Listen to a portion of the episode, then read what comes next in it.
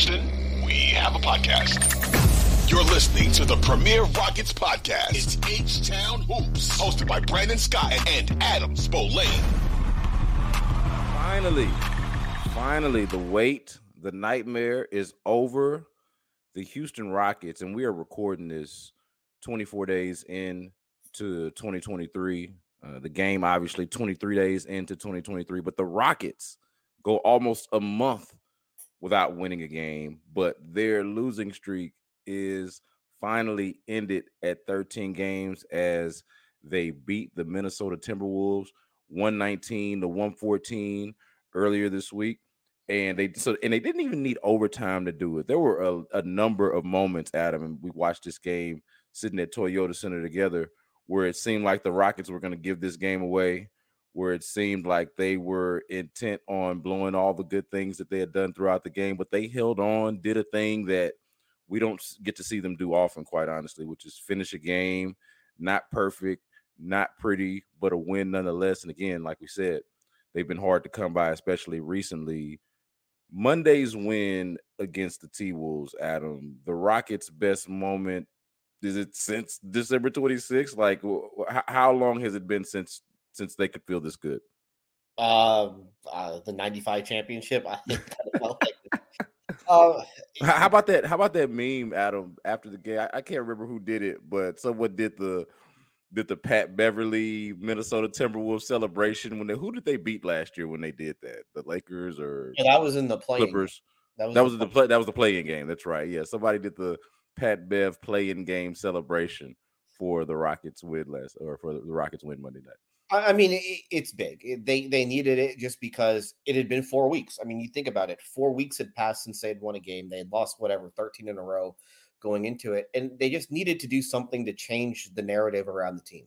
Because inevitably, when you go on a long losing streak like that, everything just becomes palace intrigue and you become a, basically a running joke around the entire league. And uh, last week was very, very difficult for them as an organization where you look at just all the noise from pe- what people were saying about them from the outside, whether it was Austin Rivers saying that they needed to get people in here who can teach Kevin Porter Junior and Jalen Green how to play. Then you have David Thorpe going on a podcast saying that an agent told him the Rockets are a clown show. And then you have the John Wall thing is what really, uh, really kicked things into motion for just how bad this was. And then they play a bunch of uncompetitive games after that. So they needed to do something to at least get the focus off of that. Now, the focus still co- goes back onto what's happening here. Uh, if they, you know, the next time they lose a game or the next time they have a really poor showing or the next time they go on a losing streak, but at least they have this, at least they had a moment where everyone's in a good mood. Everybody's happy.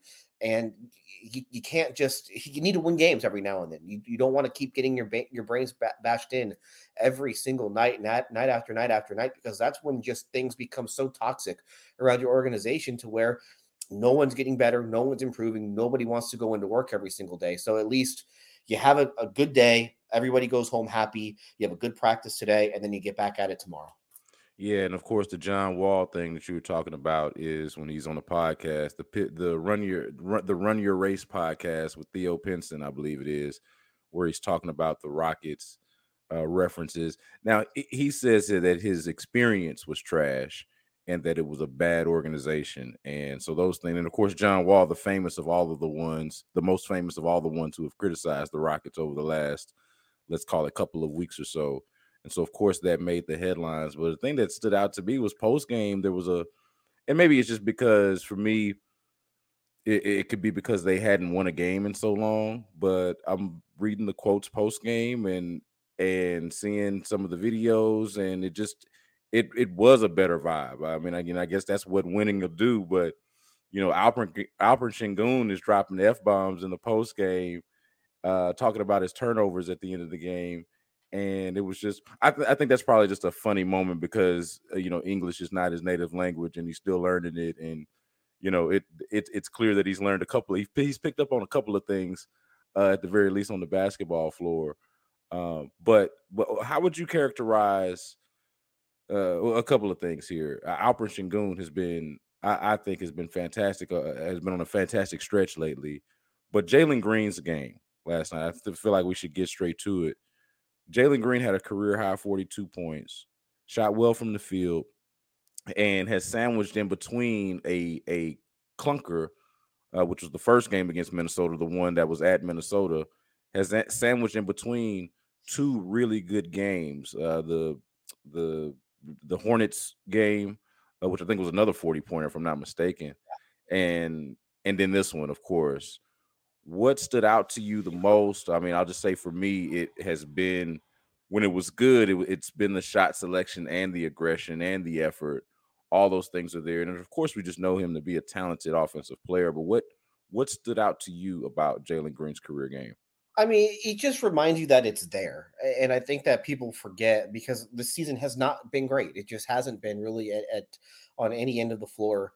Um, the efficiency hasn't been there. Like it, it feels like that he has gotten worse this season. Now the team would tell you otherwise. The team would tell you that, you know, he's the first guy on the scouting report and that life is going to be a lot tougher when you're the first guy on the scouting report. Um, but it, it, again, it, I, I didn't think the Charlotte game was that great. I mean, they lost the game and somebody had to score all the points, but yesterday was, he played winning basketball yesterday. He played winning basketball at both ends of the floor. And again, it shows you that it's there.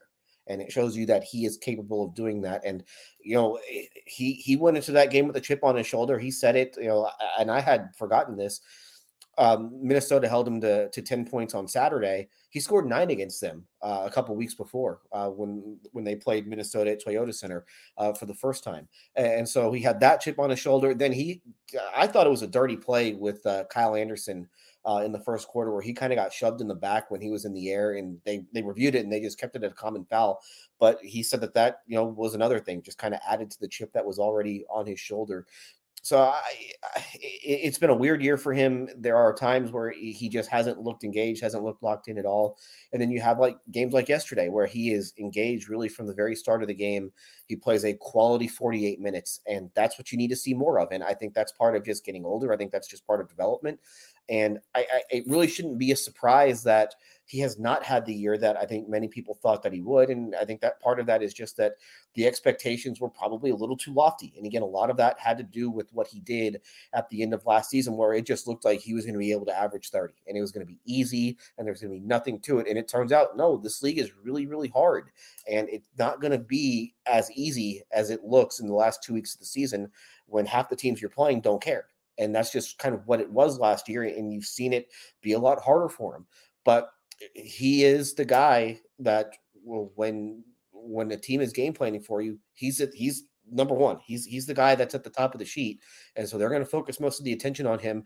They are going to game plan around him. And you're just seeing him get a little bit better at that. So I it just reminds you that it's there and that he can be a really good player, but it's not one of those things that just happens overnight. It, it there's levels to it. And you just want to see him continue to grow on those levels.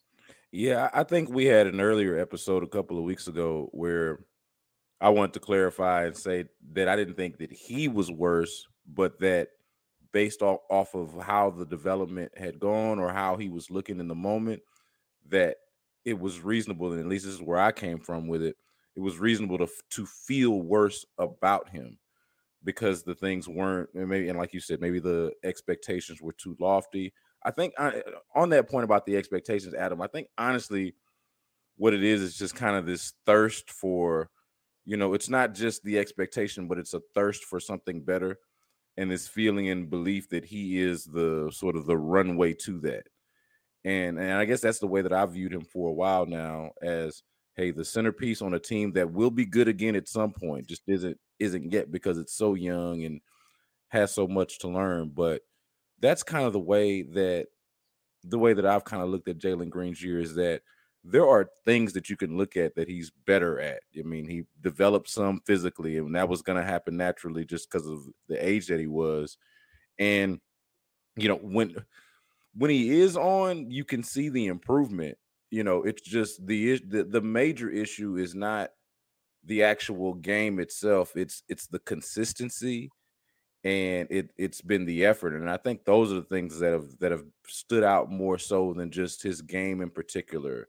Uh, I know we've talked a lot about the shooting not being there, but the shoot, the jump shot looked pretty damn good on Monday night. You know, um, there was that there was that three, that step back three to end the third quarter that I thought was uh, was was really big just in terms of, I don't know if momentum is the right word going into the end of, of a quarter like that or starting a new one, but just the, I don't know, the feeling in the arena at the moment, you know, when he hit that shot, that was about as loud as I'd heard it until the game was over, uh, until the very end.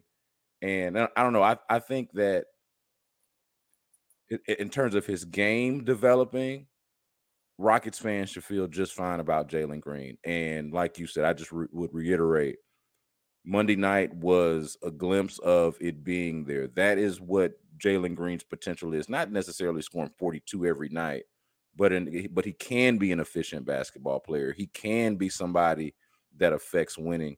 It's just something that that I, I feel like he's got to do much more often. The inconsistency, and, and he's developing. He talked about it. I mean, the quote that he had there after the game was, you know, that he wants to be one of the better players in the N B A. He realizes it's just his second year, but he wants to be coached hard. I was glad to hear some of this stuff, Adam, about wanting to be coached. And, you know, it wouldn't be the first time any of them have said the right things, but in a moment like this, when he plays a game like that and they win the game, and he's been having the struggles, or the team overall has been having the struggles that they've been having, and this is the season that he's had, it's just really good to hear something like that. You know, like, I want to be coached. I still want to be great. And, and there seems like to be a, a genuine belief that it's there.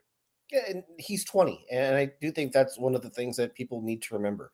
He's twenty years old, and he's playing in the best basketball league in the entire world, and he's going up against guys who are twenty-five, twenty-six, twenty-seven, twenty-eight, twenty. You know, these guys are much, much older, much more mature, much more just physically developed. They have so much more experience. Like, I don't care how talented you are.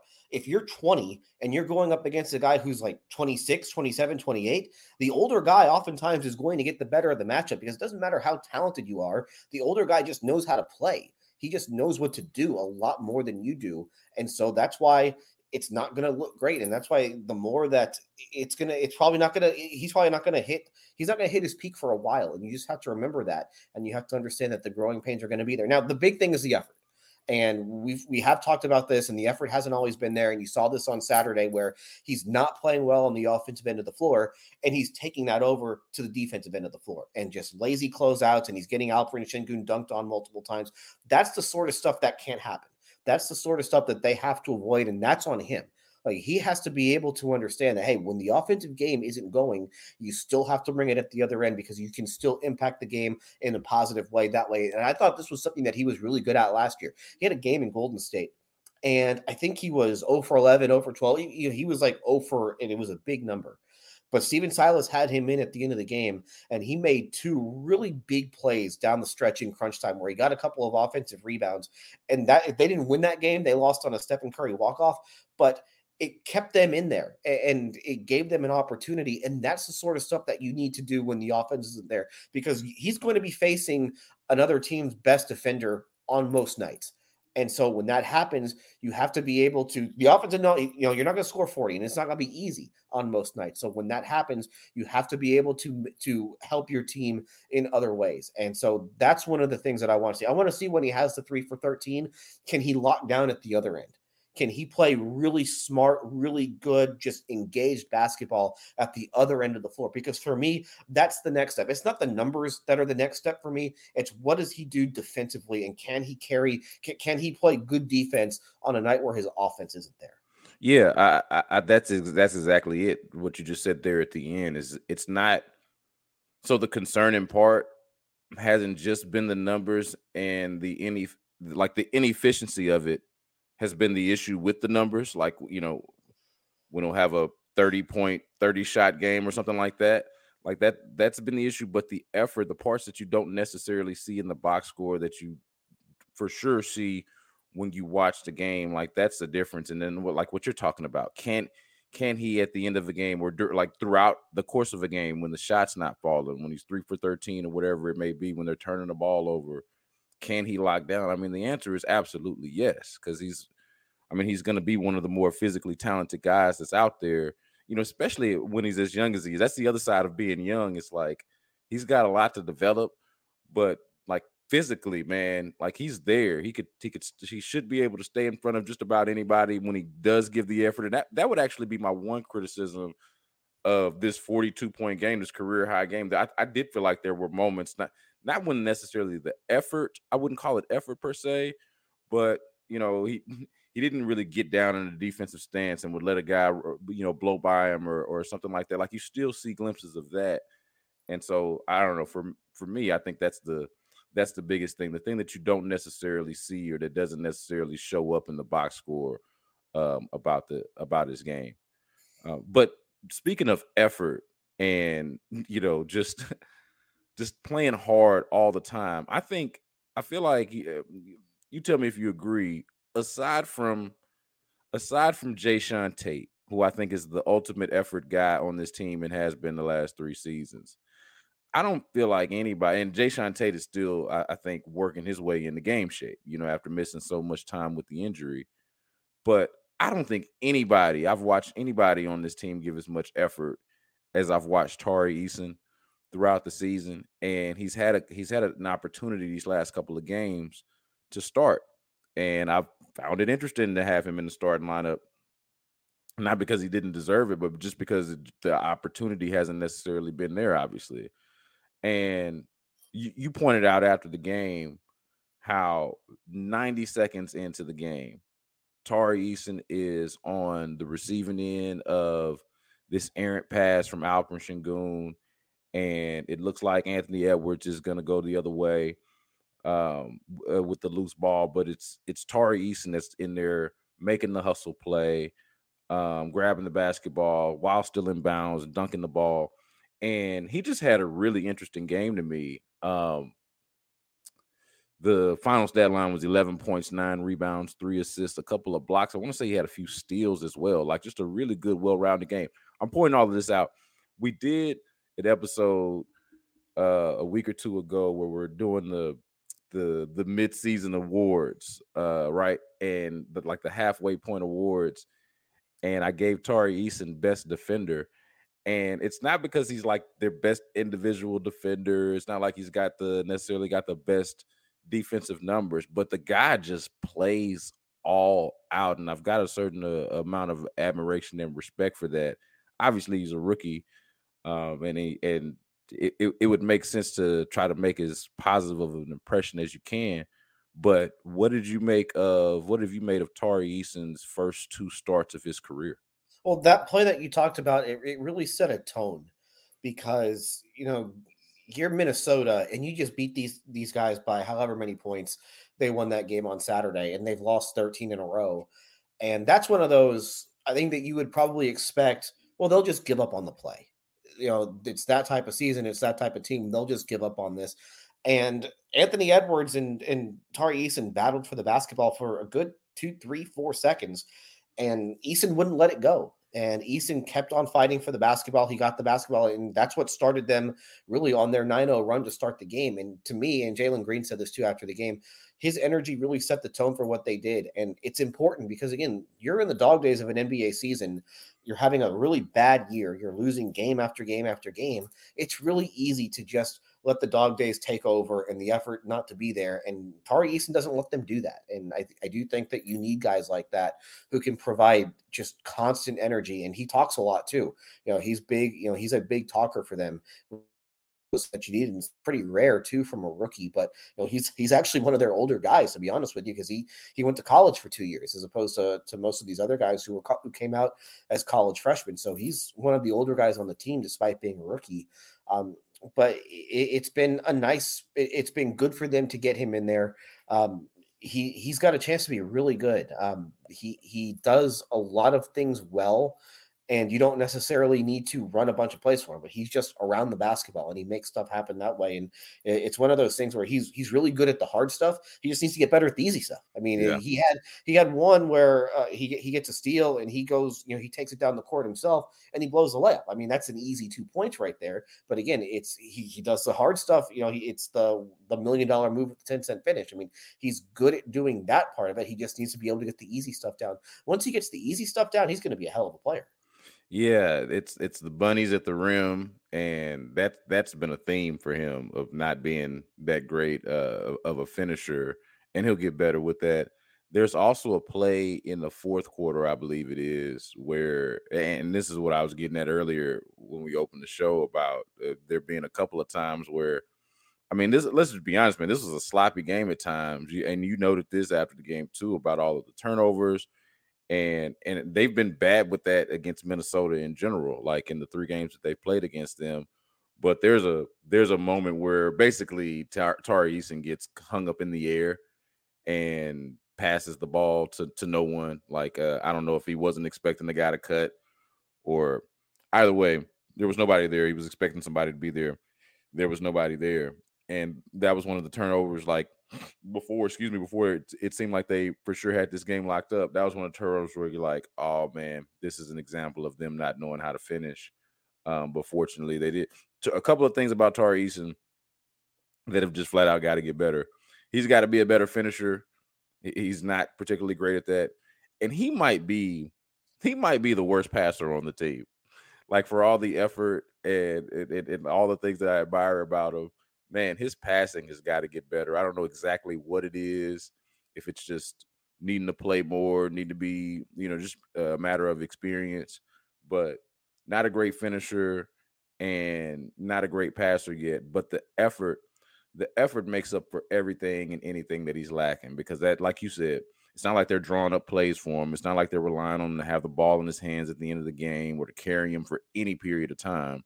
So all he's got to do is go out there and give maximum effort, and and and that's a plus for them. And honestly, you you insert a guy like that into your starting lineup, and when you're having issues with, honestly, with effort, with energy, okay, and I mentioned Jalen Tate is really, and, and you could you could probably put K J Martin as as another guy uh, in in sort of that in sort of that realm, but insert a guy like that into the into the starting lineup, to me, it's not a coincidence that you that you as a team would play with with better effort and uh and with more energy, because because yeah. that's just the type of guy he is. Yeah, for sure, for sure. Uh, and it's it's hard. Do you want that off the bench, or do you want, you know, sometimes you want that energy off the bench? Uh, for them, though, I think that it does help, at least right now, to have that in the starting lineup. Yeah, for sure. Okay, so speaking of starting lineups, uh, Kevin Porter Junior How many games is this now? Um, Four, five, six? I, I kind of lost track. Same, same. So have I. So have I. But I mean, the, the, the point being, though, it, it, it seems like, you know, I, Kevin Porter, six, six, six games, six games. Kevin Porter Junior has, you know, pr- prior to missing these six games, has been their best player this year. Um, I think we agreed on that mm-hmm. um, a couple of weeks ago. I, I don't know if there's much of an argument for, for anybody else. Uh, not that he is their best player, but has been their best player this year.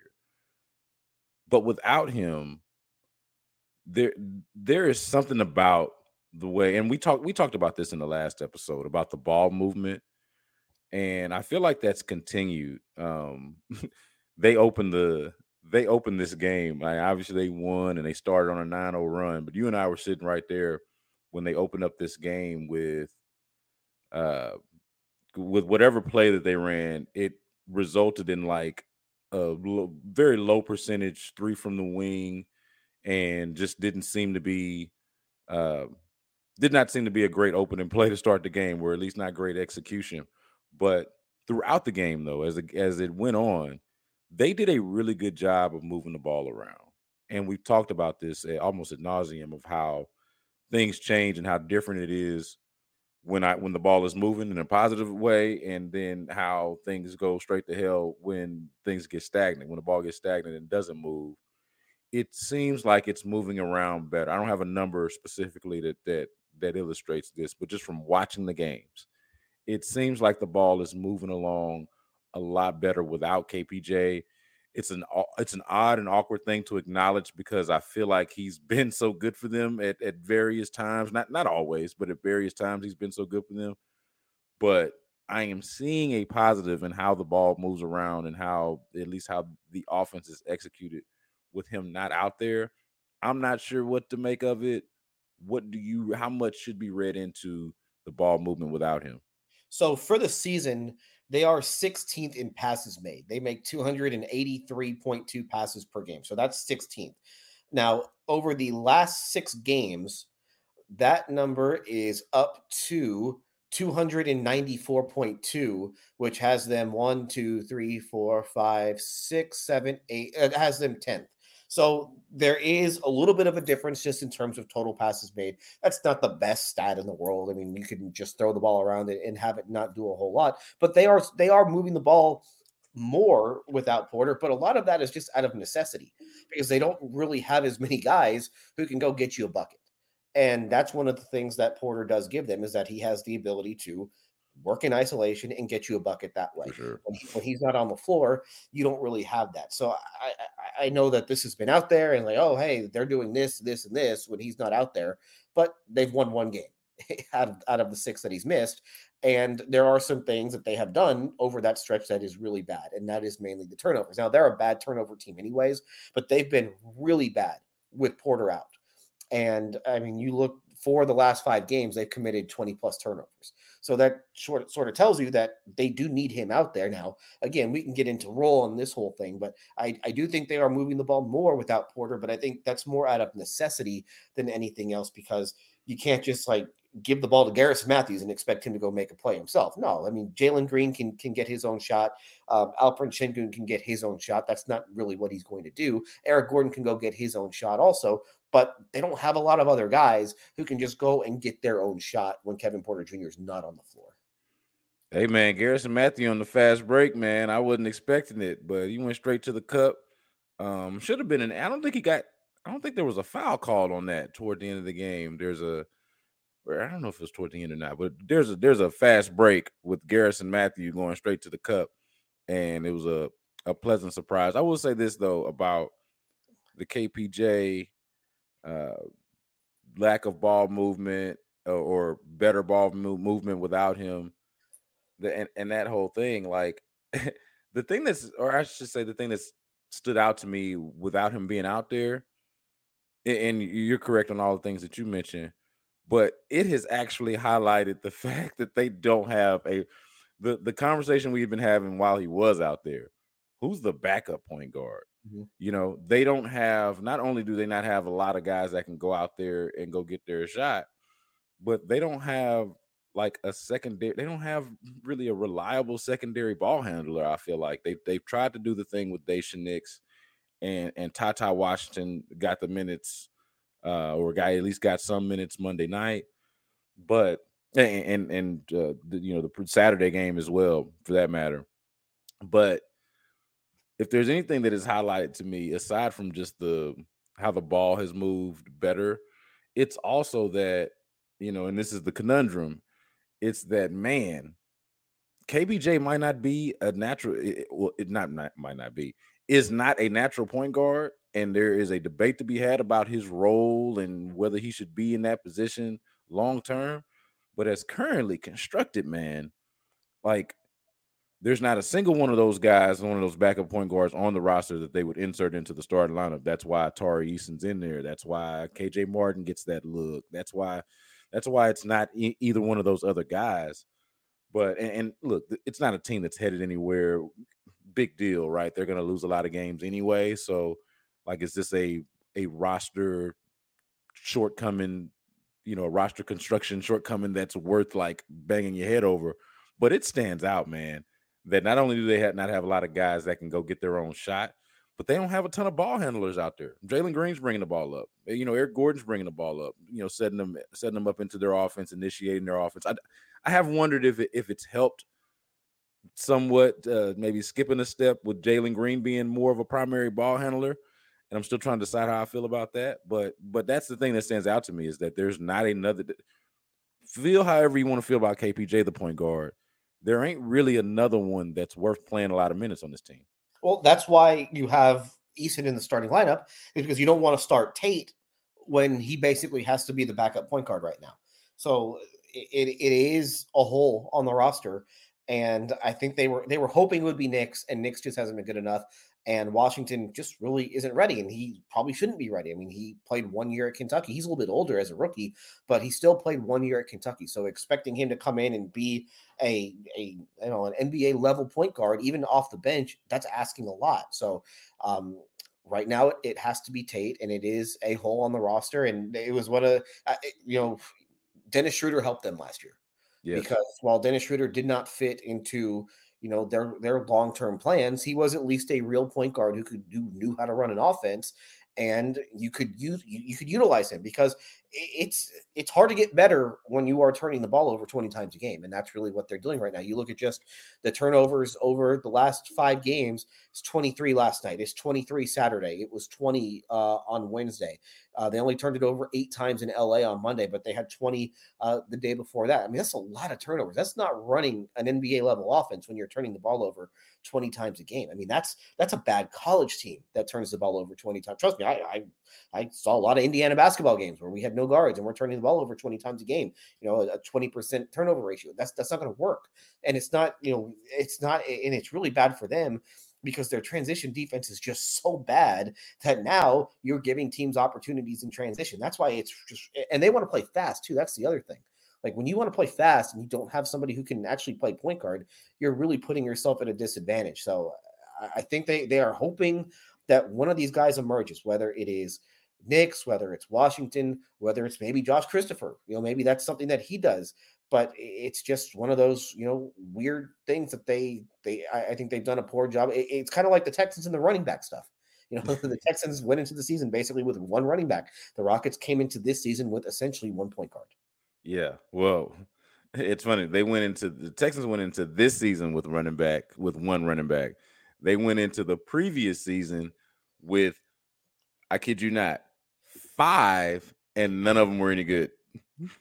Like they, like it was peculiar enough to have five on the roster. I don't know if, you know, just basketball fans listen to this, but just so y'all know, five running backs on a fifty-three man roster is not necessarily the way, you know, the, the way rosters are made.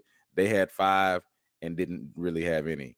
So to in, in that regard and in that way, they're even the the Rockets somehow are even even more efficient. Um, it, real quick on a side tangent before I move on to the next thing, since we got to watch them play uh, the Timberwolves over the last couple of games, and Rudy Gobert did not play on Saturday, I don't believe, but he did play on Monday, so we got to see him up close. And we've seen plenty of Rudy Gobert over the years, and, you know, just with the Jazz and, and particularly up close when they play the Rockets. But, man, I got to go back to this, to this trade that Minnesota made. And I don't know if we, we meant to go in this direction or not, but I just thought about it. Rudy Gobert, and I feel like I remember you being a fan of that trade, or at least being like okay with that trade when they made it. I don't get what they're doing there. Like, he raises their ceiling only but so much, like a tad. You know, like I don't feel like, and you know, this is a Rockets podcast, but watching the Timberwolves so close, this kept standing out to me when Rudy Gobert would fumble a pass or or show a lack of post moves or anything like that.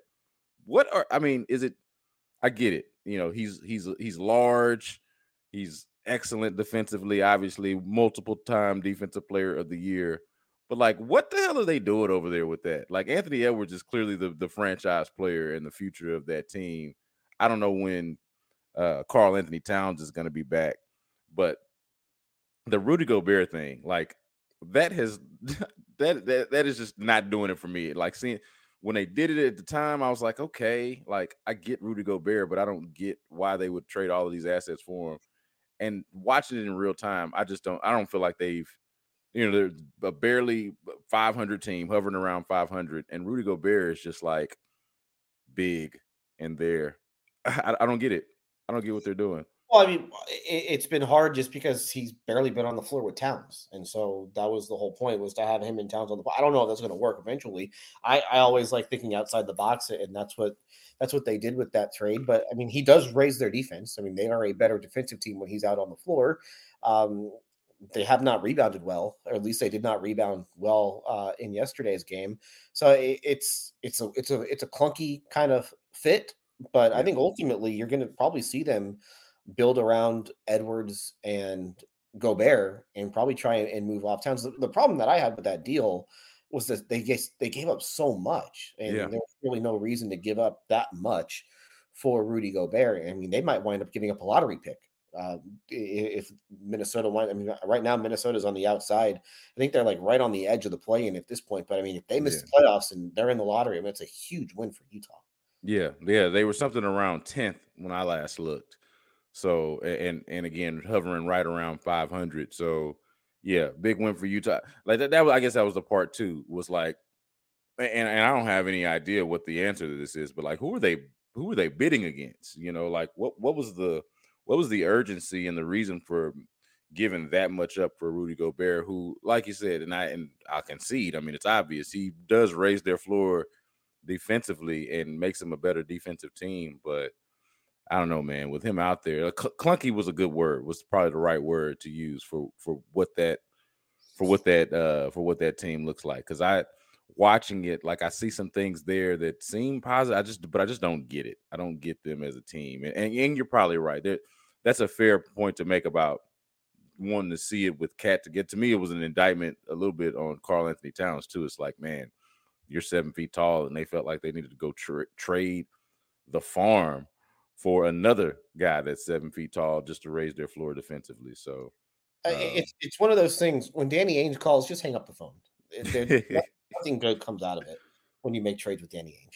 Yeah, yeah, no, no doubt about it, man. Um, it, unless you're like, unless you're like Danny Ainge trained, you know, or you know exactly. You know, you know exactly where Danny's coming from, but yeah, more than likely you're about to get fleeced if he's on the other end of of the phone. Now, I, I, I saw Jabari Smith right before Monday's game, just kind of walking in the hallway. Uh, I guess before he got dressed to get on the sideline, maybe he was doing some type of workout. And I think you guys uh, might have seen him at at Tuesday's practice. I want to say that there was a There was an update from you about him playing a little bit of pickup at the end of practice, and he spoke with you guys about possibly being ready to play at some point this week. Um, sprained ankle is the right, is that the right? Uh, we saw him go out the floor in Minnesota, I believe it was. And uh, was it Minnesota or the game before? It was the Charlotte game. Charlotte, the Charlotte, Charlotte game, yeah, Charlotte game, my bad, yeah. So I'm going out the court in the Charlotte game with the ankle sprain, missed the last couple of games. Um, but when I saw him, no noticeable limp. He was walking just fine.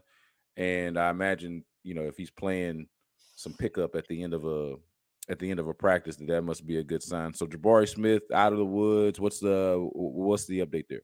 Uh, he said he's pain free and that they, they, they wanted to see how he came out of playing pickup before um, really saying anything more. But it, it, I think they, they have him listed as questionable.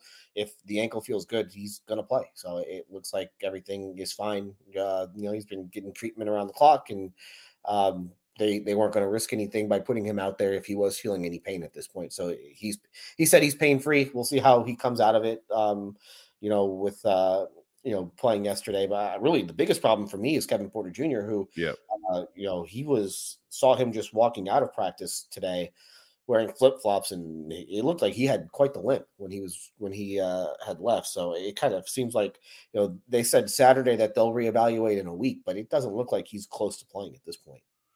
Yeah. Well, I guess you, I was going to ask you about that. I guess that's, that's what's to be said about that. I mean, Kevin Porter Junior, what did we say? Six games he's missed now? He's missed the last six. Okay, so yeah, so it'll be seven. So we don't, there's no timetable, just to, the official word. There seems to be no timetable or no sense for when he might be ready to play again. They they will, they said, they said Saturday they will reevaluate reevaluate him in a week. So obviously that takes him out of the back-to-back, and then, you know, we'll see what happens uh, this week. And where are they? Um, they play this weekend in Detroit, so, you know, I would assume that he'll miss that game too. And then they've got uh, they got a couple days off after that, so maybe he's back for that Oklahoma City game on February first, but it doesn't seem likely at this point. Yeah, and, and again, we, we hit on this earlier, at least for me, the conundrum with Kevin Porter Junior missing out there is he's one of their better shot creators and has been their best player on a, at least on a consistent basis for much of the year. Uh, and their only thing resembling a point guard, or a an N B A point guard at this point, but there are issues there with that uh, of him, you know, just being in his second year playing point guard and it not it clearly not being his natural position. Um, so you're missing some shot creation, and you're missing some playmaking, quite frankly, um, with him out with him, with him not out there. But it's also at times been an enjoyable watch. Uh, if If you could call any stretch of Rockets basketball an enjoyable watch, I'm stretching the truth there when I say that. Uh, but but you know what I mean. The the ball seems to be moving, and as Adam pointed out, it's uh, in some ways out of necessity and desperation for not having a guy to give the ball to. So everybody, you know, it'd be best for everybody to touch the ball just so, um, you know, just so they can make something happen. So that's that's that's where we're at. Just a reminder, though, they have been outscored by ten point six points per one hundred possessions over the last six games, and they have a turnover rate of seventeen point seven. So, you know, the ball, I guess, has been moving a little bit more, but it has not resulted in points or wins. So just uh, just a quick reminder about that for the people.